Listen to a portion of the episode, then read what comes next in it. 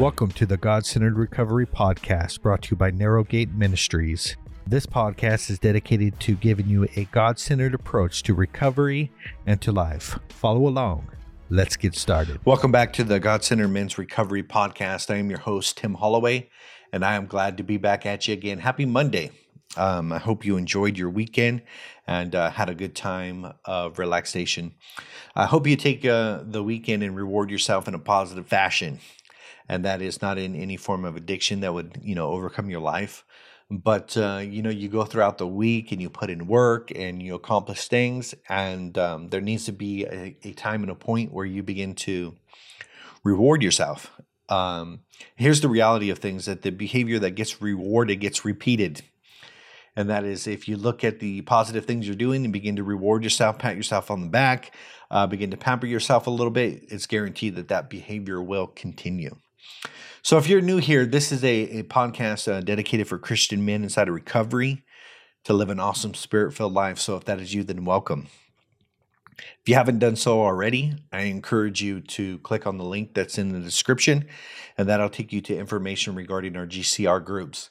If you're looking to be an encouragement and a support to other men, I encourage you to do that. And if you need encouragement and support, I encourage you to click on that link, get plugged in, and get connected with other men for encouragement and accountability. You will be extremely glad that you did that. So today we're talking about fatherhood. And that is, for us to begin to understand fatherhood, we need to look at our relationship with God. Now, this word father is a triggering word for some people, and I understand. When you think of father, you could concoct a lot of images, or can bring back a lot of emotions or different feelings, just depending upon your life experiences. For example, if your father was a no-show, if he was a sperm donor, if he deposited seed and took off, then you're not going to have this real positive image of the word father. And so it's going to have a negative connotation, inside of your mind. So I am aware of that, and I'm combating that first, because what we got to understand is that God is our Father, and that Jesus thoroughly established in the Lord's Prayer, first and foremost, our Father which art in heaven. And he thoroughly established that our connection and our relationship to God is supposed to be like a father and a son. And we have entered into this relationship of being family, and that he has taken on the role as provider and protector and stuff like that. So within God's creation, what he created man with the freedom to fail. He created man with the ability to choose. And he, in the ultimate sense, let his children at the beginning of time experience the consequences of their choice. So here's the reality of things, that during the fall of man, God could have stepped in. God could have stopped this situation from happening. He could have sent all the legions of heaven there in the garden and stopped man from falling away from his grace, but he didn't. And the reason why he didn't is because in his heart, he wanted to create man with the freedom to fail and the ability to choose. You see, the only way true love can be established, and connection and relationship, is with the freedom to fail. And that is that in this relationship, I have the freedom to walk away if I so choose.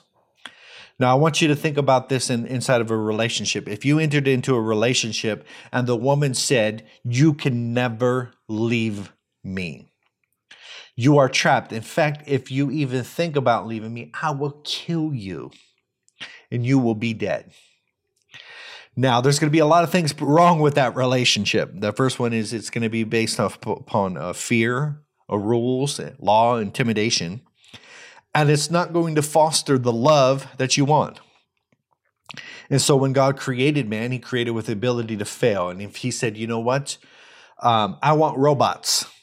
I want someone to do my will in a perfect fashion, 100% all the time without deviation. And then he would have never created man with the freedom to fail and the ability to choose. And there never been real relationship and real community, because that kind of community and relationship cannot take place without the ability to fail and without the ability to choose. I want us to thoroughly grasp this, because sometimes, you know, we want to rescue our children from the consequences. We don't want to give them the choice, and we want to make the choice from them. And what we're doing is we're stepping on the bounds that even God himself wouldn't do.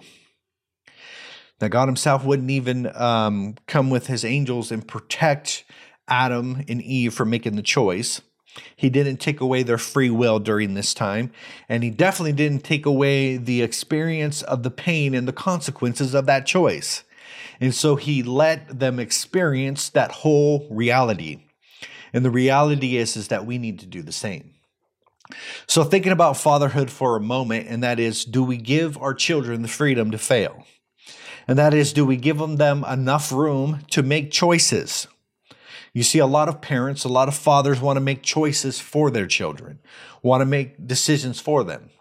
And we do this, you know, with the best of intentions sometimes, because we're we have more wisdom, we have more knowledge and life experience, and we can kind of foresee some of the negative things that are going to come into the to your child's life and stuff like that. So we do it from the best of intentions. But the reality is when we overstep the boundaries and begin to make choices, we take away their freedom.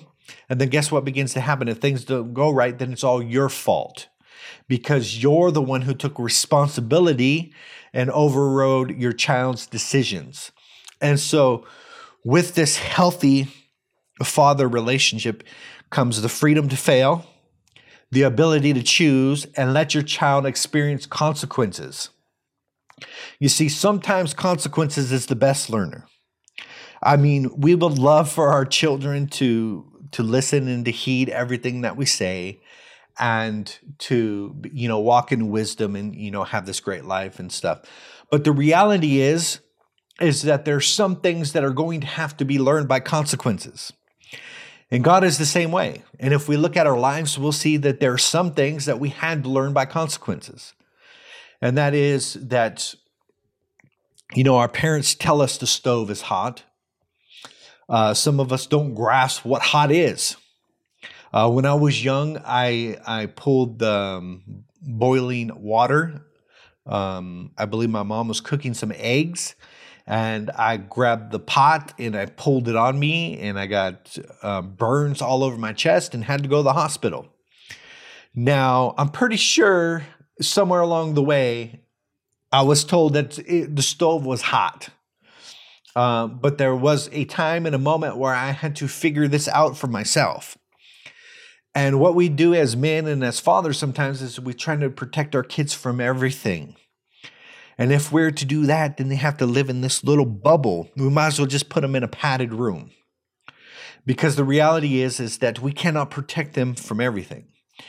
And so our stance should be to guide with wisdom and give our children the freedom to fail and the ability to choose. And then, of course, that with it leads to the ability to learn from the situations that they find themselves in. Here's the reality of our relationship is that we become like the God that we believe in. And that is, if we thoroughly grasp the nature of God, and that he established that he wants man to have free will so that man can begin to respond and actually have a real relationship with him and actually foster real love and trust. You see, there's no love and trust from a computer. And that is, he could have created robots with the ability not to deviate. And that he could have had a 100% obedience at all times, because that's what was imputed in the program system, if that's what he wanted, right? And so he didn't do that. And this leads us to believe this ultimate question, and that is that God is not authoritarian, because if he wanted strict obedience, then he would have created man with the ability not to deviate. And so the first idea of an authoritarian relationship is that they're enforcing strict obedience, and that obedience is the only thing that matters. And this is severely important because, like I said, the foundational truth is we become like the God we believe in. And therefore, we take on these authoritarian roles as a father, and we take on authoritarian relationships where we come, and our desire is to enforce strict obedience. And we do this a lot of times because that's the way we see God. Our relationship with God is merely nothing but obedience, and that our opinion, our concerns don't matter. We view God as very domineering and very dictatorial, and that he's up there like a dictator and mandating rules and requiring obedience. And like I said, if the authoritarian God were true, and his only care was strict obedience, then he would have never made man with a free will. And so this very idea itself says, God is not authoritarian. But here, we step into fatherhood, and we step into this role of what our parents were, what our father was, what we believe God to be, and we take on this identity of authoritarian, of a dictator, and require and enforce strict obedience. I've seen fathers where their kids were in fear, right? That they wouldn't even step out of line, say anything. In public, there was not even a peep. And the reason why this takes place is because if they stepped out of line, they'd be severely beaten. And so conformity, following in line, and this domineering thing, you look on the outside and say, wow, these kids are well-behaved. Yeah, they're well-behaved for a reason, because they're in great fear. And that their father has communicated that strict obedience is the only thing that really matters. And so on the outside looking in, it looks nice, but you don't know what's going on behind the scenes to accomplish this. And so you ask me, how do I know this? Because that was me. You see, I had different father role models. I had an authoritarian stepfather in my life that the only thing that mattered was what he wanted. And he was domineering, and the only thing that mattered was strict obedience, and he enforced it by his boot. And that is, you would get a boot right up your ass if you didn't listen to everything that he said. And so this authoritarian idea says that punishment is the only modality that is going to work. And I remember my daughter being young and, 3 and 4, and really challenging authority.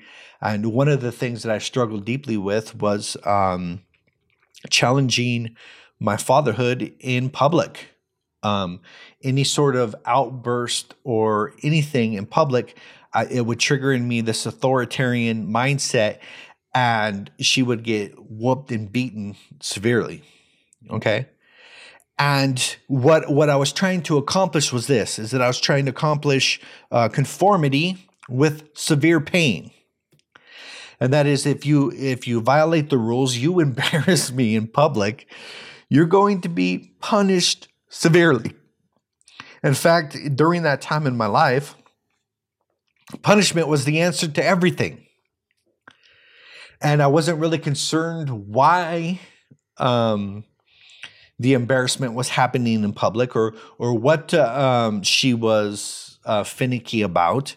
The only thing that I cared about was that you do not embarrass me in public, because that is a reflection upon me. And so we step out of line and we step into this idea of severe control. And it's a philosophy that says, if there's anything wrong with my child, then I can beat it out of them. It doesn't matter how much you beat them, as long as you get the results that you are looking for. Under this mindset, all that matters is conformity.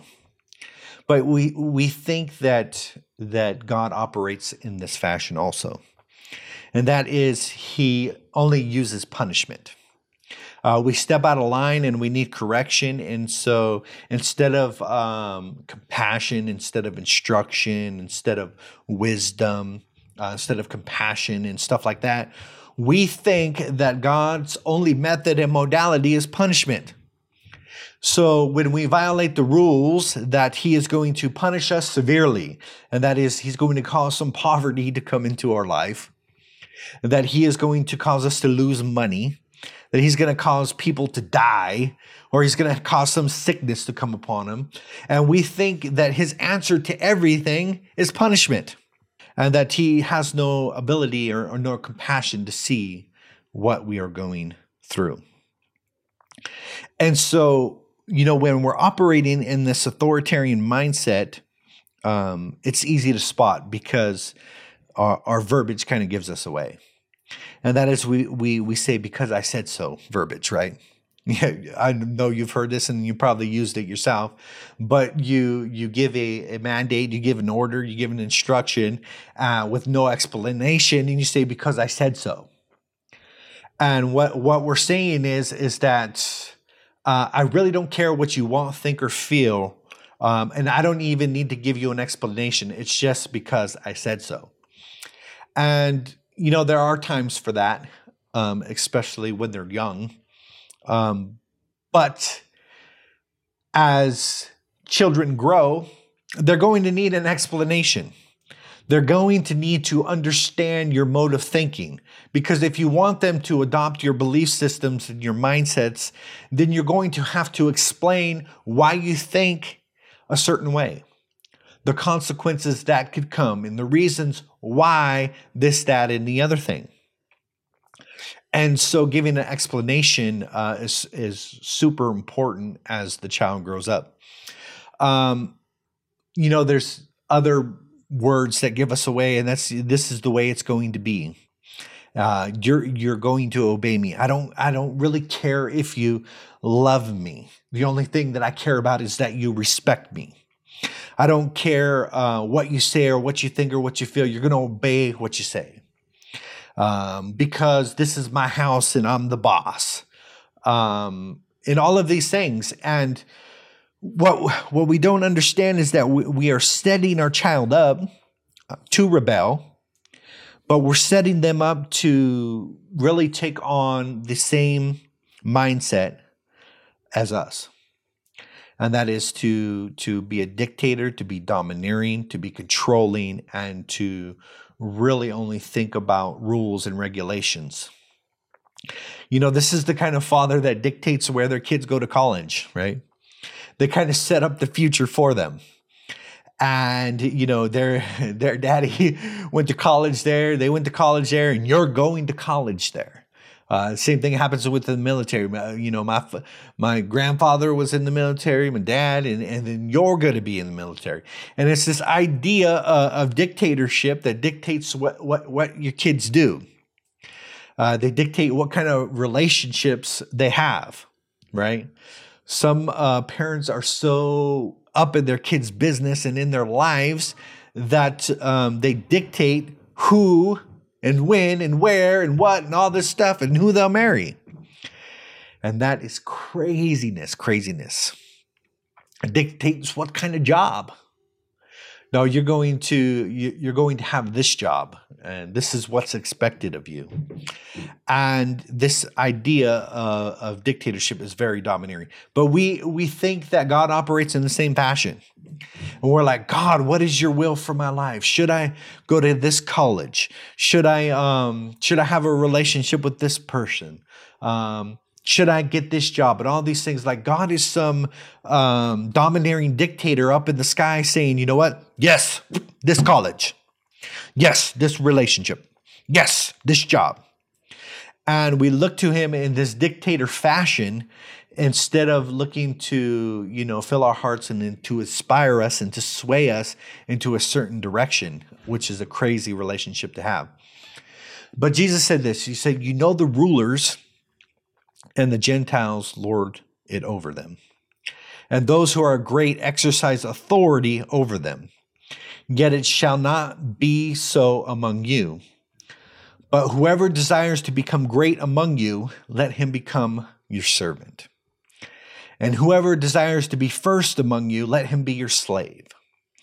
Just as the Son of Man came not to be served, but to serve, and to give his life a ransom for many.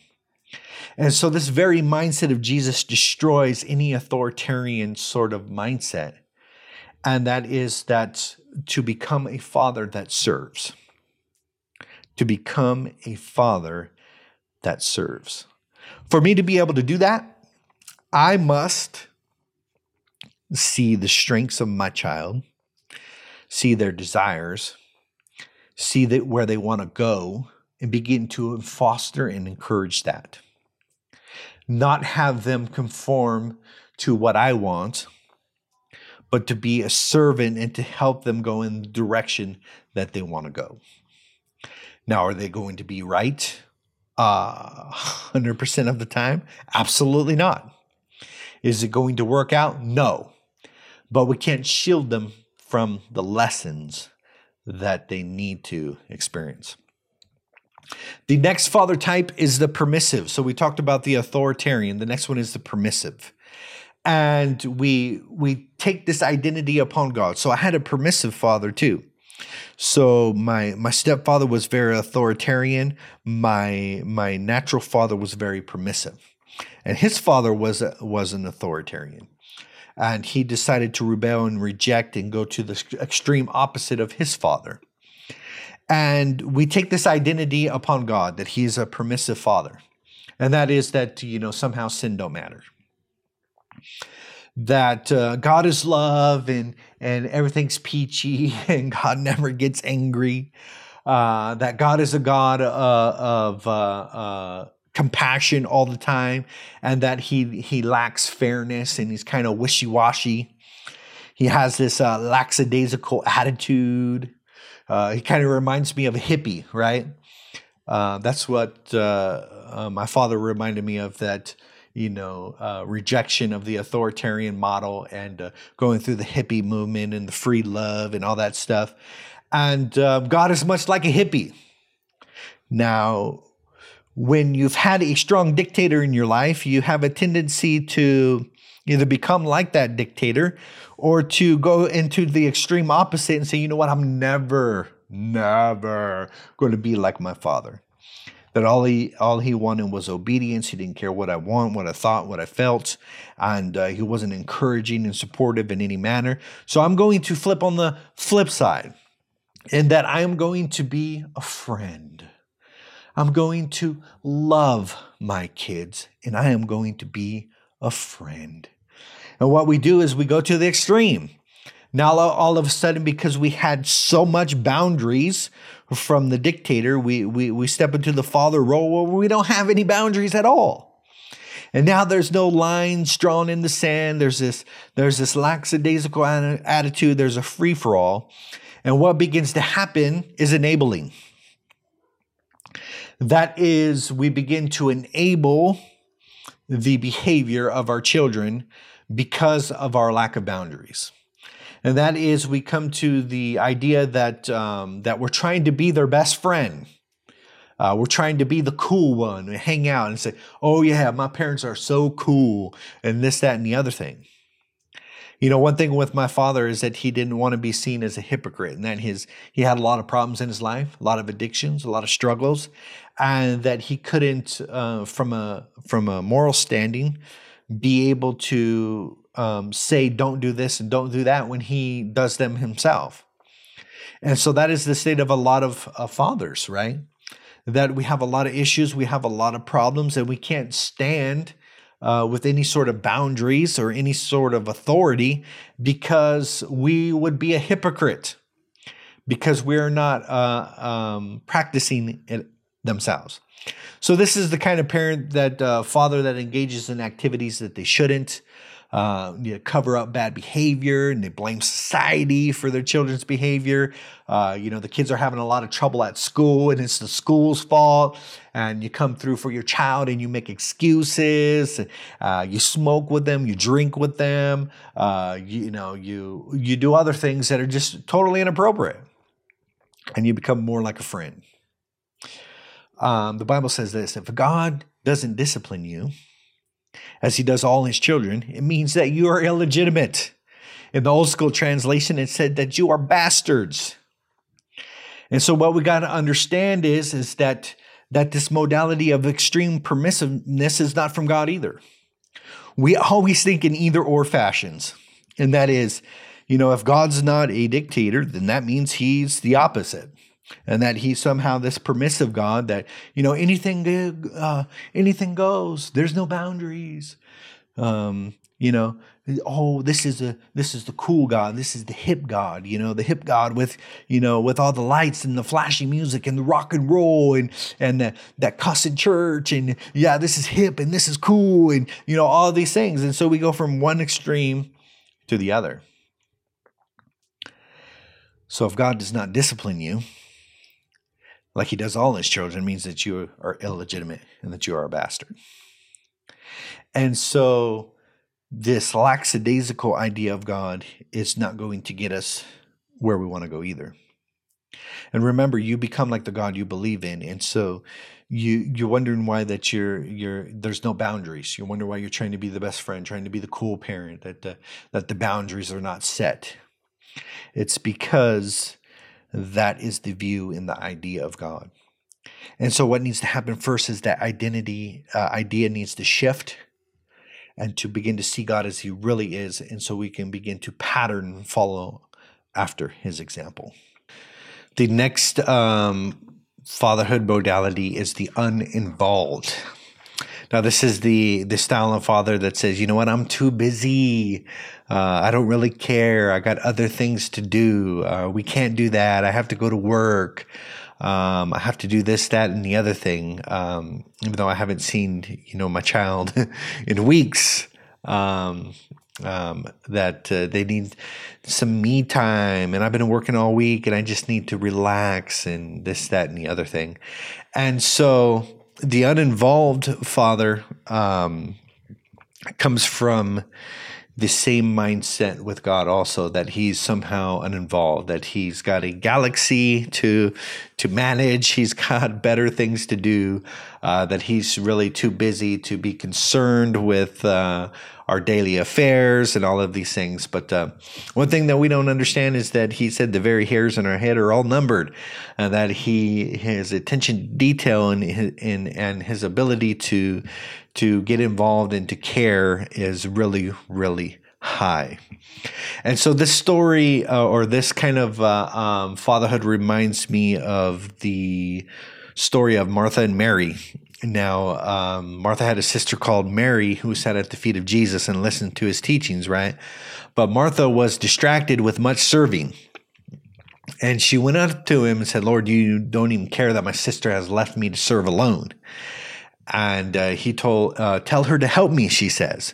But Jesus answers and Martha, you are really troubled and anxious about many things. But one thing is necessary. Mary has chosen the good portion, which will not be taken away from her. And so in this example, we see Mary was concerned about a relationship, connection, and connecting with Jesus. But Martha was anxious and troubled and with a lot of work, and she was too busy. And so a lot of times we can begin to operate in that inside of our father, inside of being a father. And that is, we're anxious, we're troubled, we have too much on our plate, and that we're unconcerned with the affairs that are taking place inside of our children's lives. So the question comes, what can we be then? So we have all these different father styles that have their problems and limitations. The authoritarian who just uses punishment, who wants obedience. This is do as I say, shut up, fall in line. And then we have the permissive that says, There's no boundaries. I just want to be your best friend. Everything's cool. The kind of God where, you know, sin doesn't matter and never gets angry, never frustrated. They lack firmness and is wishy-washy. And then get the uninvolved, right? That is, I'm too busy. I don't really care. And we look at all these and we see the flaws in every single one of them. So what do we do? And that is the solution that I give you is to stand in your authority. Now, everything in the Gospels comes to this conclusion. Are you going to take your responsibility and stand in your authority? Now, that doesn't mean to be authoritarian, but it does mean to be authoritative. And that you can be the kind of father that has standards. You can be the kind of father that has boundaries and limits. You can begin to encourage and foster support of certain rules without resorting to punishment all the time. You can have limits and set a supportive, encouraging, assertive manner, because the authoritative is still a father who offers discipline.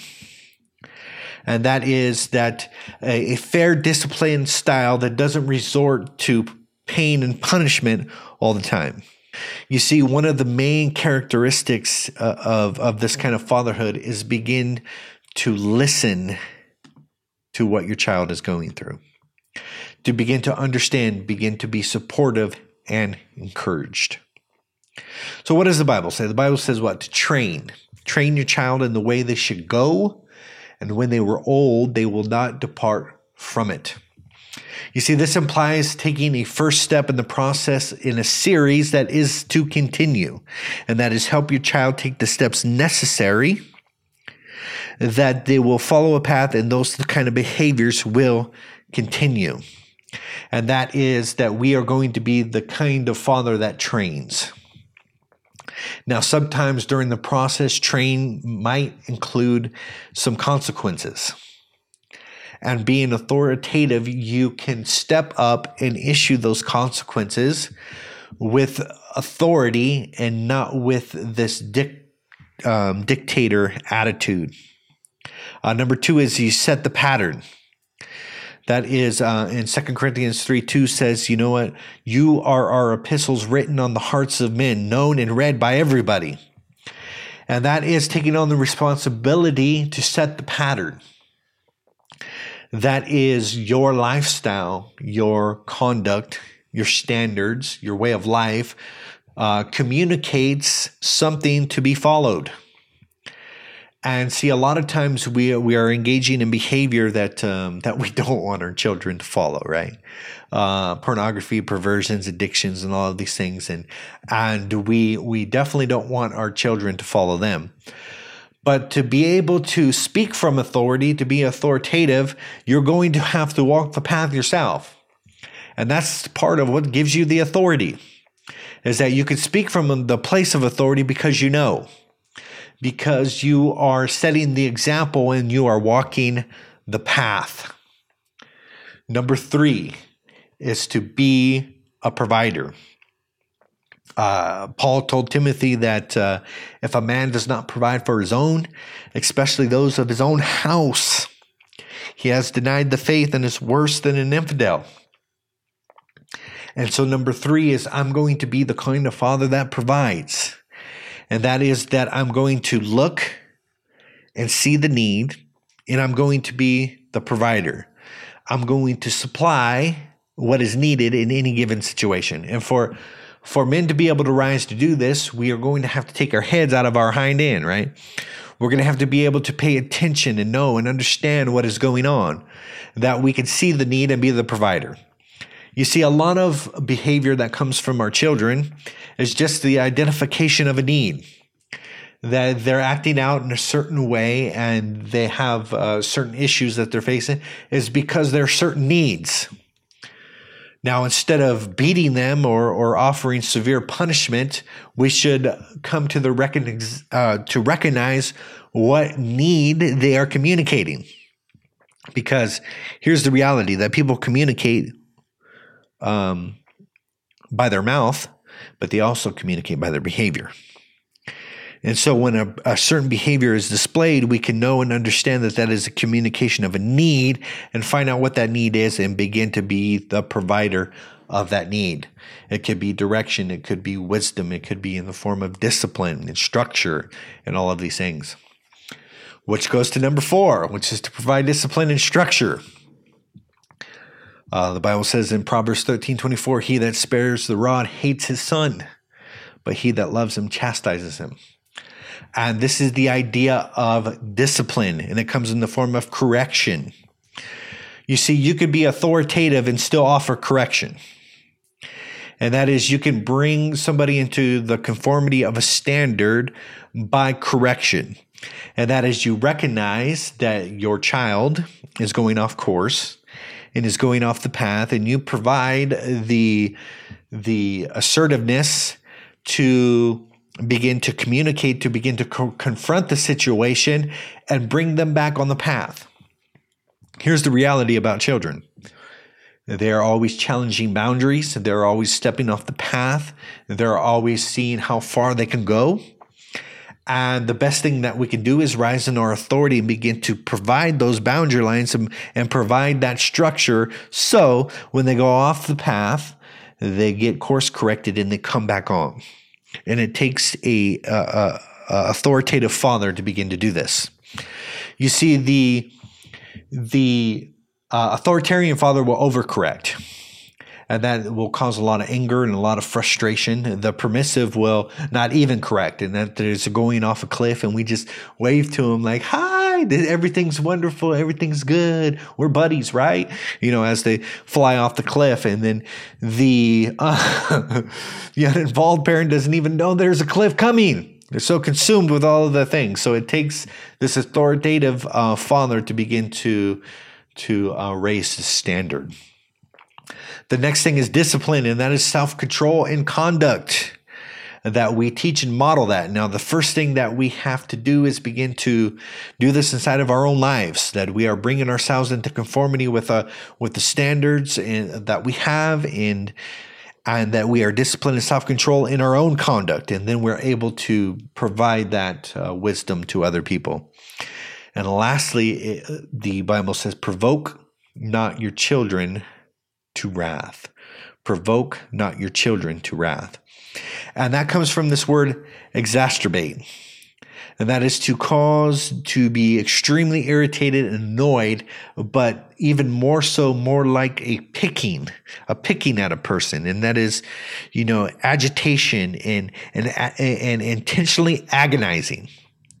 I had a stepfather that used to do that he would constantly pick. And his only motivation was to entice anger out of us and to get us to blow up, right? And so that is what it's talking about. Don't exacerbate, don't enrage, don't intentionally antagonize and create this hostile situation. And that they grow up and they hate your guts. You see, one of the greatest testimonies we can have as a father is that when our kids move out, they still want to come visit. And here's the reality: if they don't want to come visit, if the relationship isn't maintained in some way or fashion, then there has been a great exacerbation taking place, and there's a lot of anger and resentment that needs to be dealt with. Okay, and we don't want to do that for our children. This is a lot of stuff, so I'm going to continue tomorrow. Hope you enjoyed this episode so far. Peace.